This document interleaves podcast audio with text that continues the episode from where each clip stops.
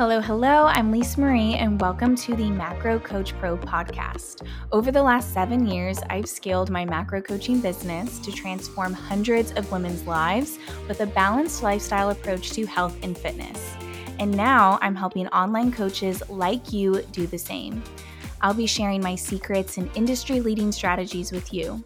Whether you're on a personal fitness journey or looking to get epic results for your clients, the Macro Coach Pro podcast is for you. Let's dive in. Welcome, welcome. Happy Monday or whatever day it is that you're listening to this to. I hope you are having a freaking awesome day and super excited to go over the top five questions my clients ask and how I answer them because it's I feel like there are certain frequently asked questions. And while I try to create really in depth episodes to actually a lot of those frequently asked questions, like how do I balance? How do I navigate vacation? All those things. I thought I would create an episode just on kind of the top five that I think we can just like rapid fire hit out today. Um, so you can get a little glimpse into how I might coach you if you became a potential client or just some questions that you probably ask even if you're not a client. So, diving right in to the first one. Very first question is what to do after I overeat or I binge. And this is a great question because it shows that whoever asks it, maybe you've asked it or you've heard other people ask it, they they want to know how to get better at it okay? And so overeating or you know maybe you struggle with binge eating but overeating in general is a common thing right? It's going to happen to the best of us um, it's happened to me sometimes, it's probably happened to you. And the best thing that I can tell you to do um, once after you overeat is to get right back on track. So I actually made a video about this uh, the other day, but the one of the best things you can do to kind of get right back on track is to literally get up from wherever you are go into a different room or an environment or get outside, just change your environment so you're not in the same area that you overate or binged in. And take a sip of water. Okay? Easy, right? You can do this from pretty much anywhere. Um, it can be done very quickly. And what what I like about getting out of the environment is you're just kind of out of that space, right? Out of that bad vibe. We we don't want to be there anymore. Maybe it's getting you out of like the kitchen or away from the food or whatever. And it's just kind of like a fresh start, right? Fresh scenery, if you will. Um, and then we drink that sip of water because that is the very first thing as a signal to your body of like, okay, I'm back on track hitting my protocols. Most of my clients have, you know, a water goal as part of their daily protocol. And it's kind of that signal of like, okay, we're back on track, right? The last thing I put in, in my body was water. I'm staying hydrated, back on track. It's kind of that signal. Now, kind of a sub question to this question is like, how do I make up for it, right? Do we need to cut calories today? Do we need to do anything to remedy it? Like, how do I get back on track with that? Like, what's the plan? My answer to that is there is no plan. Just keep doing what you are doing. If it's the next day, hit your macros as you normally would. If it's in the middle of the day and you overate, have a dinner that you would normally have on when you are hitting your macros and like track it. Um because what we don't want to do is create more inconsistency, right? If we're, you know, trying to make up for calories or we go out and try and do extra cardio or we restrict our dinner because we overate on lunch or we, you know, try and like starve ourselves the next day to make up for it, that literally just creates more inconsistency. So just get right back on track to stay consistent and do what you do and let that one instance or that one day or that that one circumstance of overeating just be that one instance where we didn't follow the plan. And the rest of the day, the rest of the week, everything else is consistent. Second question that I get frequently is what matters more, training or nutrition? And this is dependent on your goals. So, if you are literally just wanting to lose weight and become a smaller version of yourself, nutrition matters more, in my opinion, because we cannot outwork a bad diet. You can be training all day, you can have the perfect workout plan, you can be so consistent with your workouts, but if you are not eating in a calorie deficit, you will not lose weight. And a calorie deficit comes from nutrition. So, I will actually not take on training only clients. Um, if they have weight loss goals, they have to be doing nutrition with me because nutrition is just more important for for weight loss, okay? For fat loss, because remember, weight loss and fat loss are different. We can lose weight, and that weight could be muscle, and that weight could be fat, and that weight could be water. You can literally lose weight getting a haircut because you have less hair on your head, and that weighs something. Okay. But if we are wanting to really lose fat and gain muscle or change our body composition, and have our clothes fit differently and have us feel more toned and tight and not feel as, you know, as, you know, people use the word like fluffy or puffy or whatever. Both go hand in hand. It's it's not that one is more important than the other.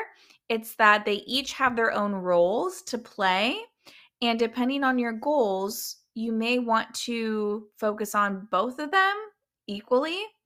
Or again, if you don't really care about losing weight and you just want to get strong, you're going to put a better emphasis on training. Like, obviously, nutrition matters, but training is going to be more important because you can't build muscle just eating, right? You need to build muscle training. So, training would therefore be more important. Now, if you wanted to make sure we are losing fat and not muscle, we need to make sure we're eating enough protein to support our muscle and give our body those amino acids. But then we also need to be training to put the stimulus on our body to preserve the muscle mass that we have. Because if we're in a calorie deficit trying to lose weight, we want to make sure that that weight is fat and not necessarily muscle. So, two go hand in hand. But if I had to pick one, and if I had to work with someone on one that had any sort of goal, I would pick nutrition just because it is so important. So, nutrition is more important for fat loss. And I would say training is just as important, but can be not as the main focal point if we don't have like physique based goals and we literally just want to be like a smaller version of ourselves. Third question I get frequently is what do I do when things are out of my control and I can't X? Like I can't track macros or I can't get to the gym or I can't get my steps in like and things are just out out of my control. Because I felt like this happens to me a lot too. Um and you know maybe you have similar feelings of just like you know everything's happening to me and all these things are you know going on that are out of my control and i'm just like you know kind of in the middle of all of it and i don't have any control over the situation so what i like to say to my clients is try to control your controllables okay so what this means is like what can we control? And let's focus on that versus what we can't control. Because I guarantee you, even if your day is out of your control, your boss calls you in for a meeting, your kid gets sick, your dog has to go to the vet. Um, for me, sometimes like the gym is super crowded and I I can't control what order I do my exercises in. Or, you know, my mom brings over a dish and I feel obligated to eat it, whatever it is. I, I've heard all all of these things, right? And granted, these things are out of our control. We we cannot control some things in our life, but I want you to control your controllables. So, yes, maybe we can't control everything in the day, but what if we could control like one or two things? Or at least our morning routine, or part of our meal or part of our workout, right? that's to feel a lot better than focusing on everything we can't control. So, what of your day can you control? And let's really make sure we control that, right? If the gym is crowded and you can't do the exercises in order, fine. The exercises that you do, you can control how heavy you're lifting. You can control how much mind to muscle connection you have. You can control how hard you work at those exercises, right? Let's say you get to the grocery store and or you can't get to the grocery store that day and you um, don't have any protein in your fridge right? And you can't control you know what you're having for dinner. There's just like no other option and you're stuck with like what's in your freezer. Maybe it's not as macro friendly maybe whatever okay that's fine we can't control the situation right maybe your car broke down maybe your your kid got sick and we just didn't make it to the store. Again, let's not focus on all of that. But what can we control? We can control literally what we put in our mouth and how much we eat of it. So yeah, maybe you get to a social event and there's pizza, pasta, brownies, cake, and beer. And you're like, well, there's no vegetables here. This is out of my control. I, I have to eat all this junk food. Okay, well, what can we control? Do you have to have all those things? Do you have to eat? Maybe you kind of do, or else that would be rude. Okay. Well, can we at least control how much pizza you have, how many beers you consume, how many brownies you partake in? Okay. So control your controllables. Because I, a lot of the time, it feels like things are out of our control. And that can allude to like the whole day feeling out of out of control, but a lot of the times it's certain scenarios that are out of our control, but the actual things in those scenarios or more parts of our day are more in control than you think. So, control your controllables. Fourth question I get a lot is how do I get better at things I struggle with changing? Okay? Because it's it's hard to create new habits it's hard to create lifestyle changes it's hard to to do hard things right whether it's waking up earlier or getting your steps in or eating fruits and vegetables whatever it is it can feel really hard to like do all those things because we've never done it before right? And we have to build a little bit of stamina and momentum with it. And what i learned from being a teacher and a fitness coach is a lot of the times what people struggle with in doing the things is not actually like the doing of the things, it's initiating the task. So, a lot of part of my master's degree and my teaching philosophy, and now what I do with my clients, is working on task initiation because that's the hardest part. Because once you're at the gym, like doing the workout is fine. It's just like the idea of having to go to the gym, you have to get in the car, you have to drive there, like that can feel overwhelming. But once you're there, it's like might as well just, you know, I, I can do it. It's it's actually not that bad, right? So how do we kind of run like run into scenarios that we can actually initiate the task better? And there's kind of two things I say with this. One, is be accepting that like it's okay to like not want to go to the gym or not want to get up early or not want to get your steps in. Like that's fine. We're not going to be motivated all the time. We're not going to be like jumping for joy for every workout and just accept and like appreciate like that's okay, right? And motivation to do things is not a permission slip to do them. But how can we initiate the task?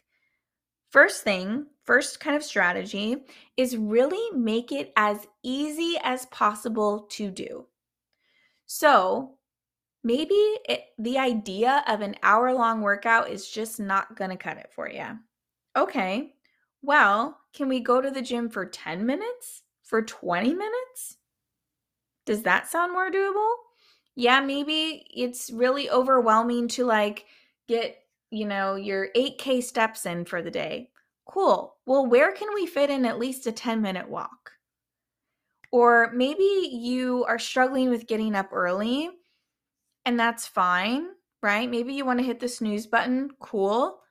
Can we at least snooze for less time than normal?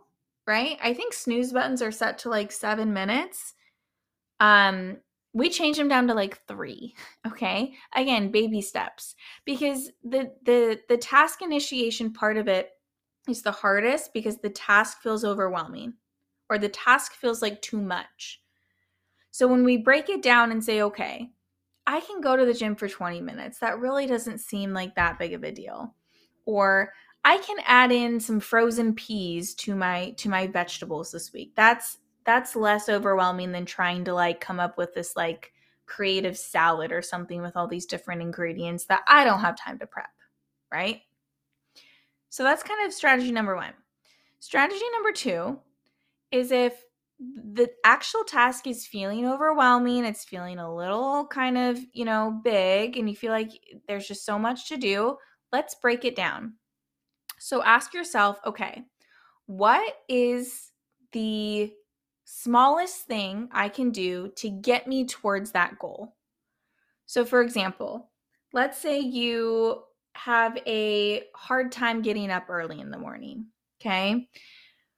What is one step I can do to get up early in the morning? Okay, well, I can at least not snooze my alarm clock and I can at least like sit up in my bed right now. Maybe I'm not like sprinting out of bed and I'm like heading out to the gym. I'm just going to sit up and like get out from under these comfy covers, right? That's hard, but that's the next step that needs to happen. Then you're up, right? You sit up in your bed, you're out of your covers. What's the next thing that we can do? Right? It we're not going to go to the gym right now. Let's just continue to try and get out of bed. So what's the next step? Okay. Well, I can at least I mean, for me, I'm like, I can at least put my contacts in. Like, I can't see shit. Like, I, let me just like get my eyes in and wake up a little bit.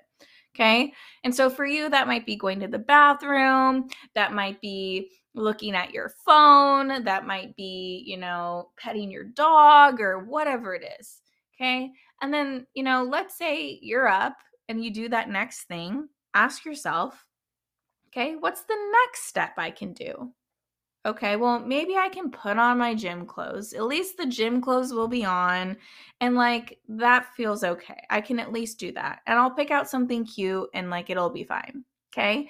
And then you literally do this step by step by step again and again and again until you've made it to the end. Literally until you've made it into the gym or you've made it into the grocery store or whatever it is. And this really does help because again, it's that task initiation which is hard, but when we look at it of okay, what's the next step I can do? That feels so much more doable.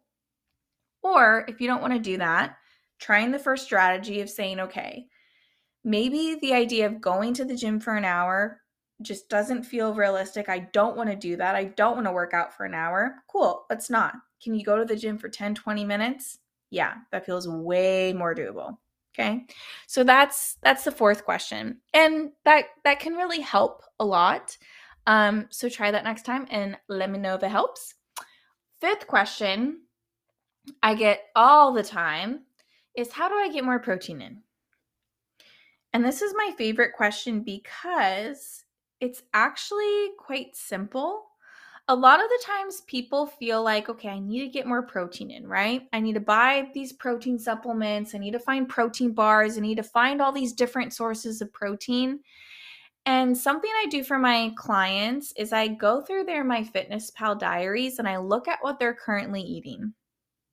And some of my clients are still at the point, which is totally fine, of where I go through their MyFitnessPal diaries each check in and I kind of show them how they could get more protein in or how they can get more fiber in, right? I'm literally like screen sharing, pulling it up and saying, okay, all right, Jenny, you know, we, you know, you had three meals this day. One of them, you know, was a bag of chips. Maybe we add in some, you know, like deli meat to that or something, right? And just get some more protein in, whatever it is. That was a bad example, but um people think they need to just add in all this stuff.